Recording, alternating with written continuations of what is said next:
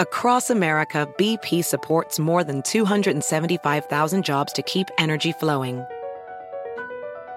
Jobs like updating turbines at one of our Indiana wind farms and producing more oil and gas with fewer operational emissions in the Gulf of Mexico.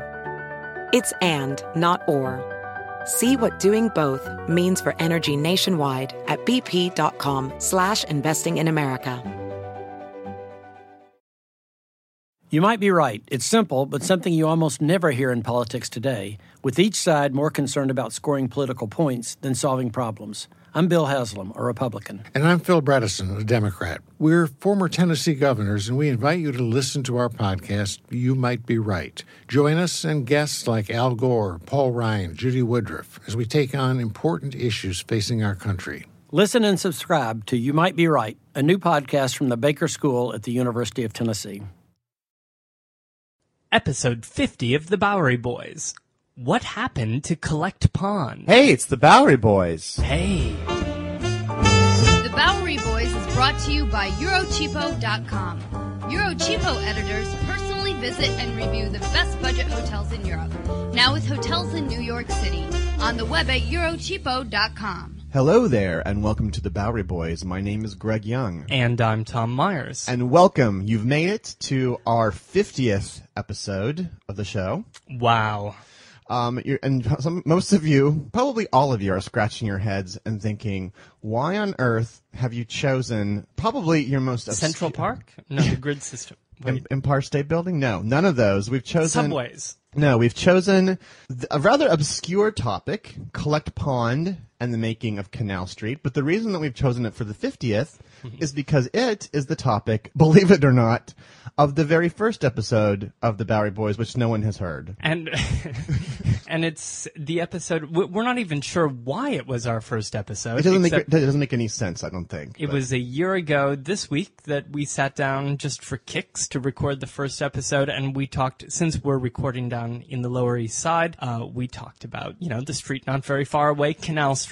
Yes, we're, we're we're very close to where this where Collect Pond and Canal Street are. Maybe that was why we chose it. However, we're readdressing the topic today. It's incredible for a few reasons. You know, it- it's just we're going to take you back to a time when Manhattan was Manhattan and show you a little bit of of the topographical nature of New York. Collect Pond, which was in downtown Manhattan, and some of the environs. We're going to sh- tell you how they were vital to the city.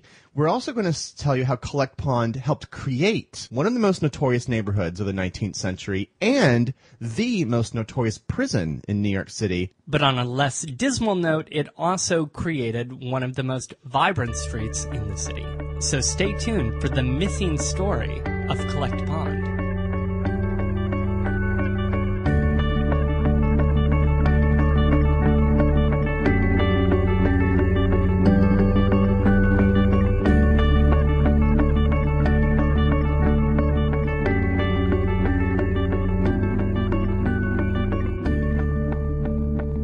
Okay, Greg. So before we jump into the pond, why don't you um, situate the listener tonight? Before, oh, I'm not even going to situate the pond. I'm going to situate all of Manhattan. I was Oh, at a. I was at a lecture last week at the Museum of the City of New York, and it was the mm-hmm. it was a presentation of this fantastic project that they're doing called the Manhattan Project. It's actually being done by the Wildlife Conservation Society, and the goal is to envision Manhattan Island today filled with tall buildings and concrete and subways and millions and millions of people, and to kind of envision what it may have looked like the day before Henry Hudson sailed into the harbor 400 years ago. So basically, before the Europeans got here, they're going to recreate New York's old natural and ecological appearance by computer generated maps.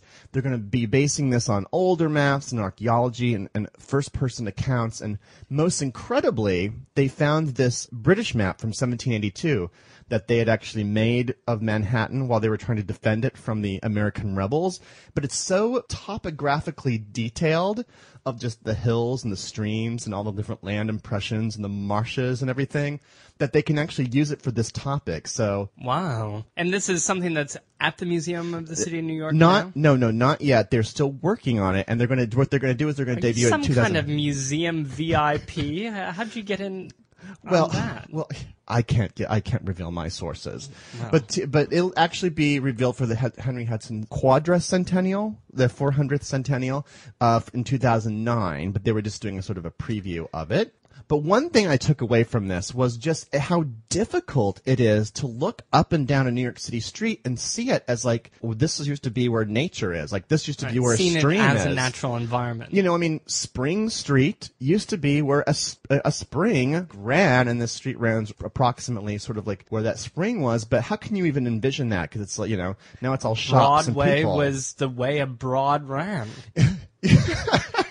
What a broad ran where? What? No, the the Lenape Indian tribes used to be able to you know take canoes on small little streams that went from the Hudson to the East River. I mean, you know, there used to be all these different navigable little streams and bodies of water. As, as a matter of fact, what I learned is actually 54 different ecological environments on a Manhattan Island alone, from densely hardwood forests to swamps to meadows to fields. I mean, you name it. It was so ecologically diverse. I mean, it's difficult to see that, don't you right. think? I mean, what what actually survives today? Because even our big, you know, ecologically diverse Central Park is sort of an invention. It's a created, yes. But I mean, you can sort of see, like, I mean, for instance, like Murray Hill is a little bit higher. I mean, mm-hmm. obviously, you know, Washington Heights it, it still retains its altitude, but most of the most of this kind of stuff is is completely vanished. All the streams have been filled up and the hills have been leveled.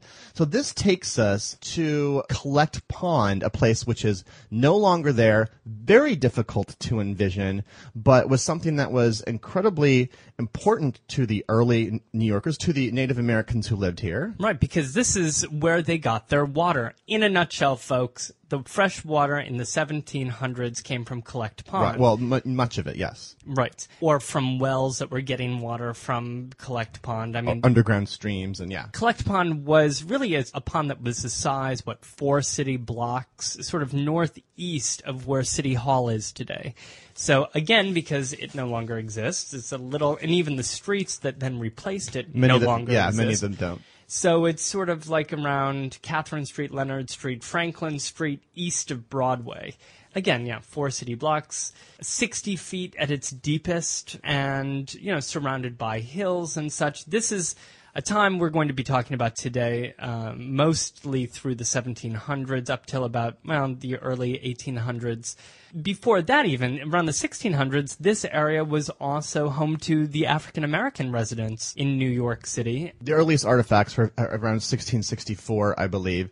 They it was a free black community, and you know, sadly, it was put there, you know, outside the city limits as sort of a, a buffer for the Indians. They were like, well, yeah, you can have your community there because that's just one more level that the Indians need to get through if they're going to going to come to attack. Right. But it's and an- this is the northern. This would have been the northern edge, obviously, Of the city, the correct. City But of then a slightly- New Amsterdam and then New York. Yes, but then slightly su- south of Collect Pond, and that's actually around the area now where the um, the African Burial Ground Monument is. Right, which they found in 1991 when they were excavating for the new federal building. Well, they burial ground. They didn't find the monument. yes, sorry, yes, they found a monument. no, they found the burial ground, which they believe contained 10 to 20,000 burials. Mm-hmm. So we're talking about a massive place. Anyway, back to the 1700s. At the time of the Revolutionary War in 1776, the population of the city had reached about 22,000 people. It would fluctuate during the war, after the war, like you've heard in other podcasts this period now after the war, you know, the city is recovering, its former inhabitants are coming back, property is being reclaimed, businesses restarted. So it's a period where there are 20, 30,000 people living in the city and they're getting their water from this pond. Now, collect. What does collect mean? It comes, it turns out, from the from the Dutch word kolk, uh, K O L C H, right? Meaning small body of water, and then it became kalk, And it- as a matter- sort of morphed into collect. As a matter of fact, because you know I'm, I'm a little oversensitive about how I pronounce words. You know, I've actually read a couple accounts that actually say I think more co- correctly it should be pronounced as Collect Park or Colic? Collect Pond. Collect, not to collect. I wish you could see Greg's face as he's trying to get this word out of his mouth. Collect. Collect. But it's uh, so. But we're gonna keep saying collect, whether that's cor- correct or not. Yes. But colic might be, uh, in fact, the better way to say it. But when I saw that it was caulk at one point, I mean, I thought it had something to do with chalk. They found they found oyster shells on the western edge that the uh, Indians had left there, and so I think that was an original theory as to what the name. As a matter of fact, there was a, s- a small hill right next to it called Shell Point Hill. So, oh. and now, I mean, and the water was filled with oysters and clams, as well as, as all sorts of fish in Collect Pond. So, you know, I can see how they went that direction, thinking it was named after these shells. Shells that were sort of chalk colored, chalky. These New York residents loved their collect pond, and it was also, as we've said, because it was their main source of fresh water. Now, early residents, they either owned their own wells or they paid somebody to use their well. In 1677, uh, the first public well opened down at the Bowling Green in front of the old fort. During the 1700s, there were private wells all over the city. Now, a reservoir was constructed south of Collect Pond in 1776. Mm-hmm. A rather difficult year to construct a reservoir. Um, on the east side of Broadway at Pearl Street, and that got some water from, of course, the pond. Imagine the water that's getting pumped out of the pond and down through hollow logs and run along the main streets Hollow of logs? the city. Along Yeah, the- like, the edge were- of the- wow. Those were the early, you know, water pipes. sounds like you could tamper with it, or I mean, it sounds, it sounds like the most reliable source of pumping water. I Stay tuned, Greg. There's a lot of like dirty Yeah, water in this podcast. Yeah, I know. And then so that's sort of the basic background of, you know, how people got their water, but they also played in their water. Well, there was a um, there's a hill right next to it. If it were around today, it would be a little bit slightly north of Canal, and it was called Bayard's Mount. After 1776, they actually renamed it Bunker Hill. A beautiful vista of the entire island. Everyone, people would come up from the city. Our country folk would come in from their houses, and they'd come here and they have picnics. They even called it. I read somewhere the the Central Park of New Amsterdam, place of recreation, you know, well into the, the British occupation and past the war. There would be ice skating during the winter, there'd be swimming, there would be boating. In 1781, actually, um, you know, right near the end of British occupation, the son of the King of England, Prince William, actually even ice skated here. There's even legend Wow. that says he al-?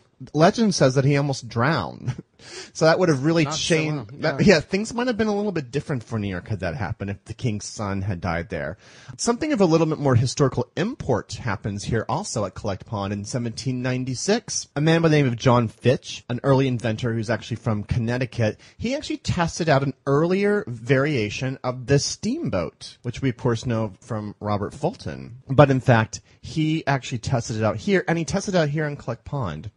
And did it work? It did. success? It was um it was a very usable form of water transportation, but what he didn't well he you know, he couldn't market himself, but also it was costly to produce for everyday use. But it wasn't all just fun summer sports and picnics around Collect Park. There was also a more serious and ominous side to it, especially as the city grew and industry started moving up, looking for places, Right. Well, the city's the city's moving up. build their factories and right, get rid of their waste. Let's just say that by 1800 they were calling it quote a very sick and common sewer. And let me tell you how it, how it went from vacation spot to common sewer. Basically, what happened is all of these industries dumping wastes. For instance, slaughterhouses were on the east side of the lake. This was the only place uh, near the city, or the closest place, where you could actually kill livestock. And it was the meat was then transferred, you know, south to the city, and then the hides they'd move over to the tanneries, which I'll tell you about in a second, and then they dumped the offal and all the remains, you know, The offal? eh, the offal, The the awful awful, the- yeah, into the pond. Of course. Um, so the, the slaughterhouse into the drinking water. into the drinking water. So they would, so that was, the slaughterhouses were next to the tanneries, and the tanneries, of course, had their, you know, these toxic chemicals, and, you know, this would give the pond a sort of a really memorable, noxious smell. Next to them, you had the breweries, and you had the gunpowder factories, and you had the rope walks where they would, would manufacture rope. Just imagine an unregulated pre-industrial revolution dump. By 1800, it was completely polluted. It was disgusting. So the Cuyahoga River in the 1960s. You know, in Cleveland, the river that caught on fire. Oh yeah, except no one was drinking that river. Collect Pond as drinking water. It was rancid. It was diseased. It was blamed, in fact, for spreading typhus, cholera, Right. You know, th- this is an age where uh, there's so many diseases going around, and people are just dipping into this nasty water. Water was such a commodity that you know there's there are underground streams, and you, like you said, you had these wells. Just very nearby, they had what was called the Tea Water Spring. It's a little bit north on Park Row today, like where this place used to be, the Tea Water Spring. It was a fresh reservoir of water, and what these enterprising tavern owners would do is they would bottle up the water and they'd sell it to people, you know, because they had no other drinking water. So those who could afford it could buy this bottled drinking water. So you could say that New York's obsession with bottled water goes all the way back to the post-Revolutionary War era. Well, long before office coolers at Poland Spring. They were drinking out of the tea water Spring. Wow. Across America, BP supports more than 275,000 jobs to keep energy flowing. Jobs like updating turbines at one of our Indiana wind farms and producing more oil and gas with fewer operational emissions in the Gulf of Mexico. It's and, not or. See what doing both means for energy nationwide at bp.com slash investing in America. On April 19, 1995, a federal building in Oklahoma City was destroyed in a domestic terrorist attack. Just days after the bombing, America discovered the perpetrator was right wing extremist Timothy McVeigh, whose mindset and values are still very present today. It's an American tragedy, but one I still remember very vividly. But there is so much more to the story than what you might remember. Take a deeper look into this moment of history with the podcast Homegrown OKC, hosted by Jeffrey Toobin and based on his book. The Homegrown OKC podcast is about better understanding the political environment in our country today. In particular, I found fascinating all the original archival footage used in the show, sounds which brought me back to that time, but with a richer understanding of events. These episodes were thrilling to listen to. That's Homegrown OKC. To listen, search for Homegrown OKC in your podcast app. That's Homegrown OKC. Can you remember a time when you thought someone you disagreed with might actually be right? In the new podcast, You Might Be Right, former Tennessee governors Bill Haslam and Phil Bredesen pose that question to guests like Paul Ryan, Al Gore, and Judy Woodruff. Come for the stories, stay for the substance and expert insights into some of the most challenging issues facing the country, including affordable housing, crime, and education. Listen to You Might Be Right a new podcast from the Baker School at the University of Tennessee, available wherever you get your podcasts. So obviously something had to be done. This is a completely out of control mess. Right, and the population is growing too. So what to do with Collect Pond? So the Common Council, the sort of city council, was looking for a solution to this conundrum of what to do with Collect Pond. One of the ideas being to turn it into a park. Yes, there was in fact a plan, a proposal to turn it into a park. Do you know a man by the name of Pierre L'Enfant? Maybe. Did I say that correctly? L'Enfant? L'enfant. Um, he was he, he designed the first city hall, the first uh, the first New York City Hall, which then became Federal Hall downtown. Um, he was one of the original designers of DC, but I'll get back to that in a second. He had actually been given several commissions throughout this growing city. He was sort of the hot developer, if you will, of the post-revolutionary era.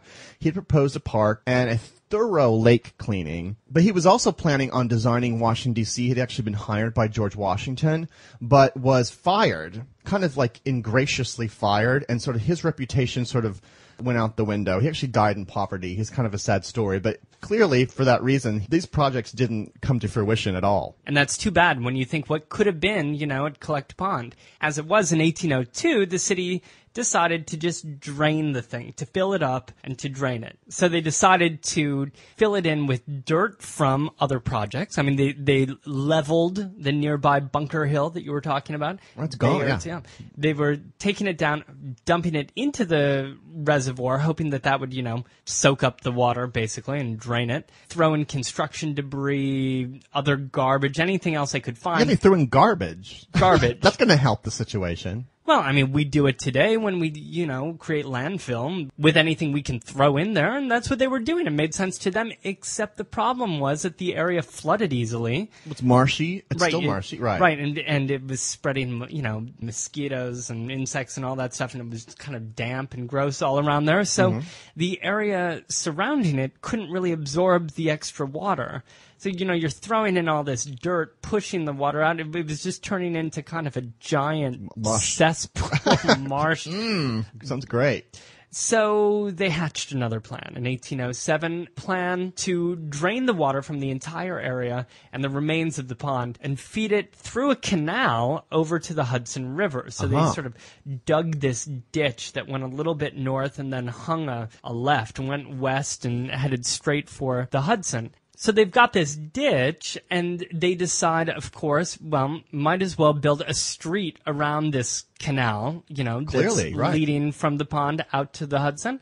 And at that area where it turns westward and, and heads toward the Hudson, they built a street that's a hundred feet wide, lined it with trees, and called it. Canal Street. But of course, And they and so they then they covered the at one point then they eventually covered the canal right and that was a, a sewer. well, the the whole pond was drained by 1811. And it wasn't covered until 1821. So there Oh, was okay. there was about 20 years there actually because they started building that canal in 1802. There's about Mm-hmm. 20 years where there was this lovely canal that was, you know, Filthy water just going through it. filthy, muddy, you know, sewer water that was going off.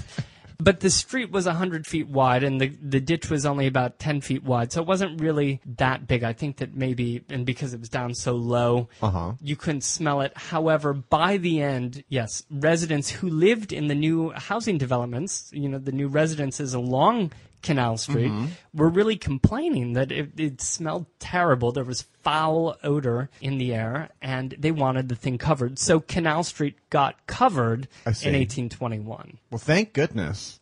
Yeah, but they still used they still used it as an underground sewer. Meanwhile, what to do with the land that's now a drained, used Marshy mess.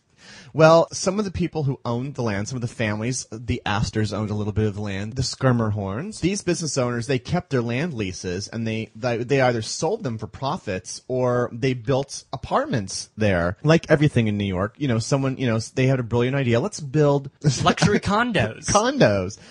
So after the pond was drained, they decided to build some apartments, which they called Paradise Square. Mm-hmm. Now, Paradise Square sounds like a great place to live, doesn't mm. it? You know, these were t- intended for middle and upper class people who were escaping lower Manhattan. They were moving uptown. They were moving On up. on up. You know, this Paradise Square was located between Anthony and Cross Streets and converged onto Orange Street. These none of these streets exist anymore. drawing a blank But um, if any of you have read Gangs of New York, these streets might sound familiar because unfortunately Paradise Square was far from paradise. It, it's a weak area for any kind of architecture in this neighborhood. I mean, there's it's underground springs. It's got a, you're creating a swampy environment over here. After just a few years, these brand new buildings that they just built up begin to sink hmm. into the landfill. And there was also this sort of rancid smell that was coming, you know, you had the canal and anyway smelling gross, but now this whole neighborhood smelled kind of disgusting. So anyone who had any money moved out and people who couldn't afford to live anywhere else moved in and Which would just probably be the newly arrived immigrants. so by the time, you know, that the Irish immigration boom happens in the, you know, the 30s and 40s, voila, Paradise Square and surrounding areas has become Five Points, the most notorious slum in New York City. So the most impoverished group is moving into the least sound architecturally. Well, they're just awful, awful buildings. They're, of course, with all these people moving in, they're still building more buildings in the neighborhood. But, you know, also and, you know, if you notice in general around Canal Street, there isn't, there aren't a lot of super tall buildings. Right. There's not a lot of bedrock in that area of, of Manhattan. Well, there is bedrock. It's just way down. So it's a, it's a, it's a little difficult to really get an architectural hold in this neighborhood anyway. And so then you have these springs and marshy, swampy environment, and it's just a recipe for a disaster. Well, which relates to the development that would happen in 1838 when the city decides to build a giant prison on a patch of land that had been occupied by the pond. It literally is sort of in the middle of the of where the pond would be. In the would middle be. of the pond. they They built a prison there. they built a, a prison which was sort of nicknamed the Tombs. It was modeled after an Egyptian mausoleum, and I think it was inspired to create fear and obedience. you know, it was really imposing and really severe.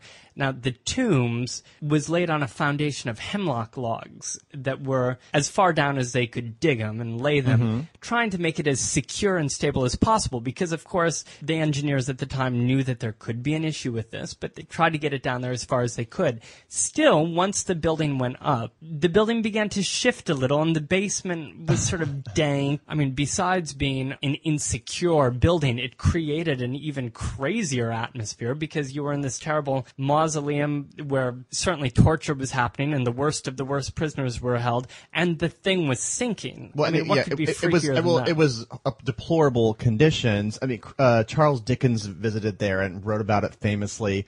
Uh, Herman Melville even wrote a story uh, that was set in the tombs, and it's funny because it's right next to Five Points, where I'm sure many of the residences of Five, Five Points saw the inside of the tombs on more than one occasion. and they could look up and see, you know, the tombs always looming there, maybe shifting a little before their eyes. I should just add that when they ripped down the tombs, because it was condemned at the end of the 1800s, they ripped it down, and in order to build the new one, they had to sink concrete caissons 140 feet beneath ground to find the actual bedrock. Sure, right. So they did. I mean, it is possible to build something solid in this neighborhood if you find the bedrock, but you had to go down 140 feet to find that. The current tombs, by the way, which it's actually officially called the Manhattan House of Detention, is on 125 White Street. It was built in 1941, but it's interesting. It's still in the neighborhood. It's still very much in the Collect Pond neighborhood. Nearby there is a is a small park, which they used to be called Civil Court Park, and is now called Collect Pond Park. It's surrounded by all these huge government buildings. I mean, like I said, the neighborhood is a colorless neighborhood. It's all these official buildings. It's curious because the collect, what I would call the collect pond blocks aren't residential blocks, really. I mean, you know, just a couple blocks east, you have Chinatown, one of the most densely populated areas of, of New York City. I don't know, I just always find that kind of fascinating. Meanwhile, Canal Street during the 19th century, it was the you know the northern border of the Sixth Ward, the legendary Sixth Ward, where Five Points and this notorious neighborhood were. In 1909, things changed for Canal Street. Well, that's when the Manhattan Bridge opened, and with streetcar lines and later subway lines, it, it would start to become a sort of huge hub of traffic in Manhattan. Anyone who's tried to drive down Canal Street can tell you what a pain in the neck it is. Around this same time, and near that, near the entrance of the Manhattan Bridge, would be the Jewish jewelry district. Would then move there from Maiden Lane and would stay there for decades. Now, actually, a lot of Chinese jewelry stores are there in those same spots. And so, of course, we go to Canal Street today. It's it's lined with all these different shops where you can buy handbags of of you know suspicious quality, Chinese souvenirs, and all electronics, colognes. knockoff colognes, cheap batteries.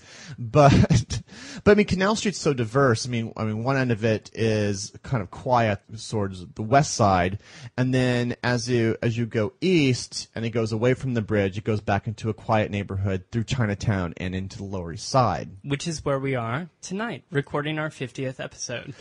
Yes. So, So, thank you very much for joining us, not just tonight, but on other episodes. for all the other 48 episodes, since you didn't hear the first one, hopefully, and we appreciate uh, we appreciate your listenership.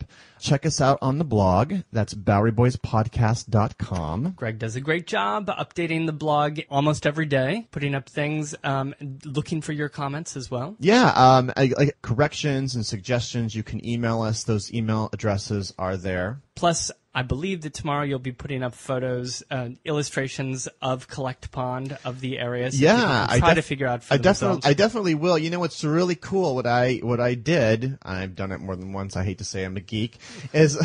You know, I have a, a map of Collect Pond, and you know, just trying to like go down there. I just find this fascinating. This whole thing, I just can't get over it. The idea of trying to picture trees and hills and, and water. So you can go down there yourself and and do it down in Financial District. So have a great New York week, whether you live here or not. See you next week.